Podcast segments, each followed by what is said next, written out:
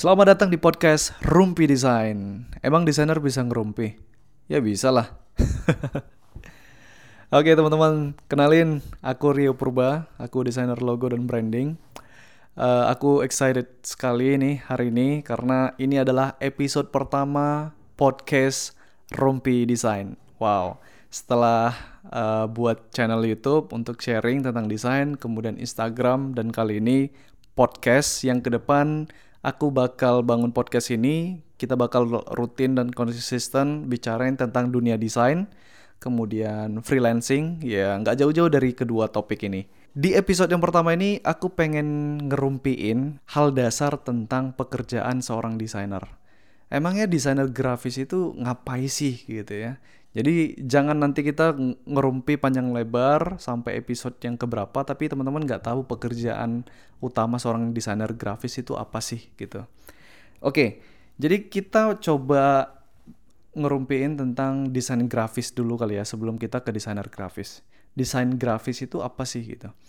Kalau secara teori, nih kalau secara teori dari beberapa blog, dari buku yang aku baca, desain grafis itu adalah seni menyelesaikan masalah secara visual. Ibaratnya nih ya, kalau seandainya struktur organisasi di perusahaan atau di kampus atau di mana-mana ya, jadi itu dibuat secara paragraf ya. Jadi dibingkai terus dibuat paragraf direktur satu gitu atau pimpinan direktur adalah Bapak Insinyur bla bla bla. Koma terus wakil direktur satu Ibu Hajah bla bla bla koma wakil direktur 2, koma wakil direktur 3. Terus dari pimpinan yang ke atas sampai paling bawah itu dibuat dalam paragraf tulisan teks biasa, dibuat di bingkai, digantung di dinding atas. Aku percaya aku dan aku jamin ini nggak ada yang baca. Bukan nggak mau baca, tapi mereka malas tuh tulisan semua gitu ya dari atas sampai bawah. Mereka bingung tuh yang mana wakil direktur satu gitu mereka harus detail bacanya gitu. Nah, berbeda ketika kita buat uh, struktur organisasi ini, kita buat desainnya. Maksudnya kita layout, kita buat secara struktur, maksudnya itu diagram gitu, yang paling atas gitu kan. Tanpa kita baca jabatannya, kita pasti tahu yang paling atas itu pasti pimpinan tertinggi. Dan yang paling bawah itu pimpi, uh, itu adalah peran atau jabatan paling rendah di sebuah organisasi. Jadi tanpa kita baca, kita langsung tahu nih dan kita juga lebih mudah tuh memilah-milah yang mana pemimpin, direktur, maksudnya yang mana wakil direktur, yang mana sekretaris, lebih enak gitu ngelihatnya lebih mudah gitu. Nah, itu secara teori seperti itu teman-teman. E, contoh dasar dari pekerjaan seorang desainer grafis ya, itu adalah desain grafis secara simpel. E, yang kedua mungkin yang lebih paling sering kita lihat mungkin ya, itu adalah contoh desain undangan, desain baliho, desain banner yang ada di um, percetakan di sekitar kita. Waduh, ini ini kayaknya yang paling yang paling sering kita lihat ya, gitu ya di pinggir-pinggir jalan di sekitar tempat kita tinggal ada sebuah percetakan. Nah, mungkin teman-teman yang bukan seorang desainer yang dengan dengar podcast aku mungkin lebih lebih ngerti tentang itu ya, lebih lebih ngeh gitu ya karena ini di, berada di sekitar kita. Nah, kedua contoh ini adalah bentuk dari pekerjaan seorang desainer secara sederhana. Nah, kalau pekerjaan seorang desainer grafis itu secara advance yang secara tingkat uh, levelnya ting sedikit lebih tinggi lagi, itu terbagi-bagi sih bidang-bidangnya dan itu lebih spesifik gitu. Kalau di percetakan kita ngerjai semua gitu, tapi kalau di level lebih tinggi lagi secara advance-nya kerjaan seorang desainer grafis itu lebih spesifik gitu. Misalnya ada desainer logo, ada desainer icon, ada ilustrator, desainer t-shirt, ada icon designer, ada UI designer atau UI designer, user interface, ada UX designer dan banyak sekali teman-teman. Oke, okay? semakin kemari itu semakin ada aja desainer yang spesifik di satu bidang itu perannya gitu. Dan setiap bidang-bidang ini dan setiap peran-peran ini baik itu desainer logo, icon, UI, UX dan lain sebagainya itu tetap kerjaannya pada dasar uh, desain itu kan tadi ada problem solving ya kita menyelesaikan masalah masalah secara visual dan masing-masing peran uh, spesifik ini ya menyelesaikan masalah juga secara visual. Let's say desain desainer uh, logo ya. Jadi dia uh, permasalahan yang coba diselesaikannya adalah dia punya klien. Misalnya kliennya ini uh, buat bisnis yang target marketnya adalah anak-anak gitu. Nah itu problemnya.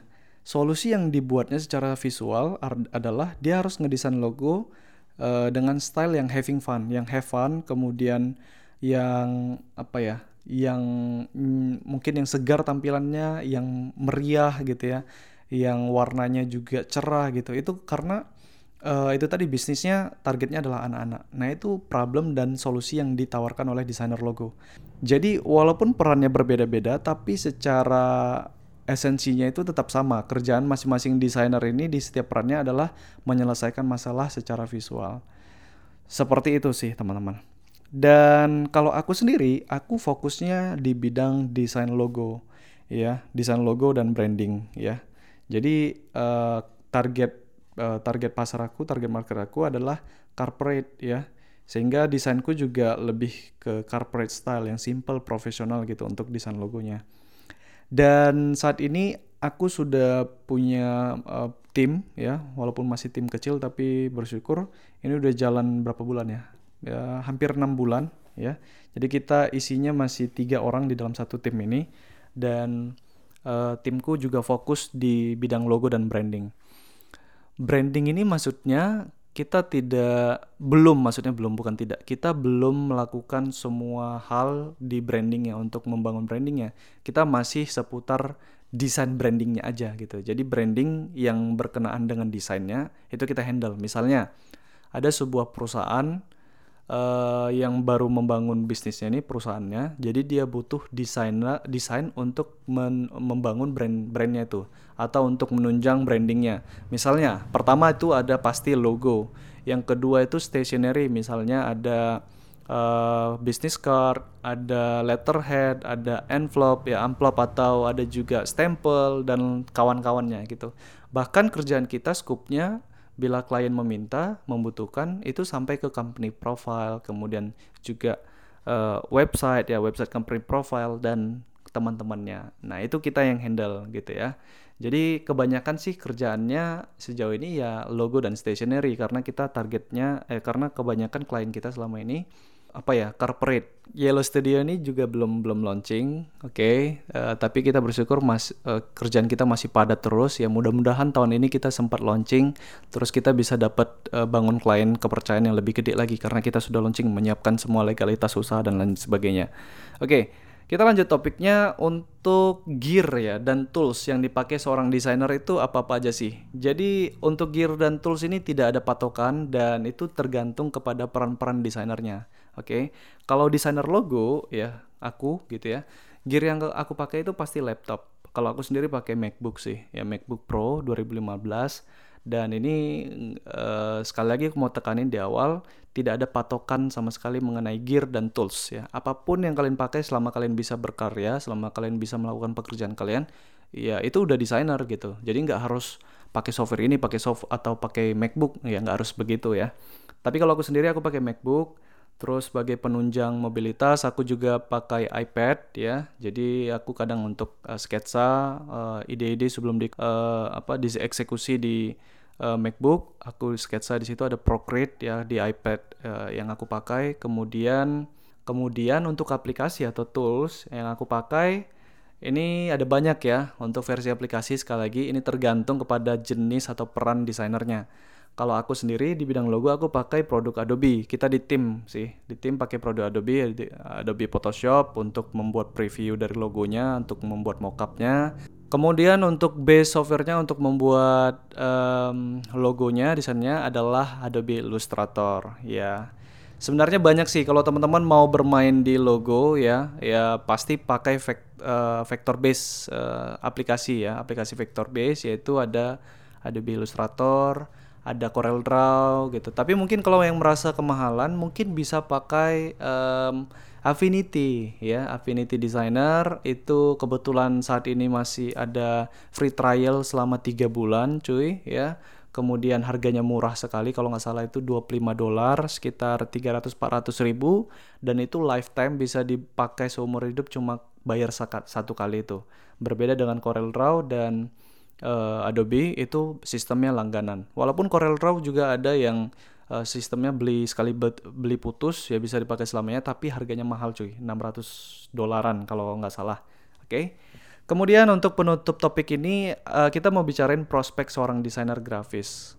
Gimana sih ya prospeknya? Apakah luas atau gimana nih? Sedangkan desainer kan makin hari makin banyak ya. Ya kalau menurut aku prospek seorang desainer grafis itu sangat sangat sangat besar. Ya kenapa? Uh, karena setiap hari itu selalu ada aja usaha atau perusahaan atau bisnis yang muncul. Pasti ada aja. Mungkin satu orang itu bisa punya berapa bisnis dan itu membutuhkan desainer. Itu yang pertama. Yang kedua um, semakin banyak bisnis yang uh, semakin ngeh dengan dengan dunia online gitu. Misalnya aja kita berbicara tentang pandemi corona ini ya, yang semakin hari ya kita lihat ini agak mengkhawatirkan bisnis-bisnis pada lesu yang membuat atau memaksa bisnis-bisnis ini sebenarnya untuk go online gitu. Nah, ketika semua bisnis-bisnis ini go online, ini adalah satu keuntungan bagi teman-teman desainer karena karena mereka pasti membutuhkan peran desainer untuk mendesain tampilan produk mereka. Kemudian kalau berbicara online mereka pasti butuh sebuah website, kemudian mereka pasti membutuhkan um, sosial media, salah satunya Instagram dan Instagram juga itu basisnya adalah foto, sehingga ini adalah peluang besar juga buat teman-teman menawarkan jasa desain um, sosial media posting atau sosial media management ya. Dan banyak sekali ya uh, untuk bisnis-bisnis yang sekarang lagi pada go online. Kemudian tren itu alasan nomor dua. Alasan nomor tiga tren-tren baru itu terus berkembang teman-teman. Jadi misalnya virtual reality ya kemudian augmented reality, teknologi-teknologi baru itu kan membutuh membutuhkan peran seorang desainer. Jadi itu eh, bagaimana uh, eh, AR ya dan VR ini itu bisa diaplikasikan ke dalam website misalnya dan itu kan butuh peran uh, di seorang desainer namanya namanya adalah desainer UI atau user interface atau UX dan juga UX designer atau user experience. Nah, jadi peluangnya sangat sangat sangat besar, prospeknya sangat sangat besar. Dan alasan yang terakhir adalah desainer itu jumlahnya masih masih sangat sedikit ya kalau dibandingkan dengan seluruh bisnis, seluruh brand, seluruh organisasi, seluruh sekolah, sekolah, seluruh apa pun di dunia ini yang membutuhkan desain gitu ya. Kalau dari bisnis saja kita hitung di dunia ini berapa sih? Aku nggak tahu datanya sih ya. Di dunia ini ada berapa bisnis sih gitu. Dan desainer itu hanya berapa orang, hanya berapa mungkin berapa juta orang gitu dibandingkan bisnisnya itu tadi gitu. Jadi peluangnya sangat-sangat besar. Jadi gak usah jauh-jauh deh mungkin sebagian dari kita aja gitu. Kita lihat sekeliling kita itu banyak bisnis kan gitu. Dan dan semua bisnis ini pasti uh, ada membutuhkan peran seorang desainer gitu. Oke kayaknya itu aja deh untuk uh, ngerumpi kita di episode yang pertama ini. Uh, terima kasih buat teman-teman yang sudah saksikan. Ini perjalanan uh, podcast rumpi desain masih sangat-sangat panjang. Aku mohon dukungannya. Bantu share ya kemudian jangan lupa dengerin juga episode-episode yang lainnya ya. Dan kalau kalian ada mau nge-request tentang satu topik di podcast ini silakan uh, kunjungin instagramku di @riopurba_id ya.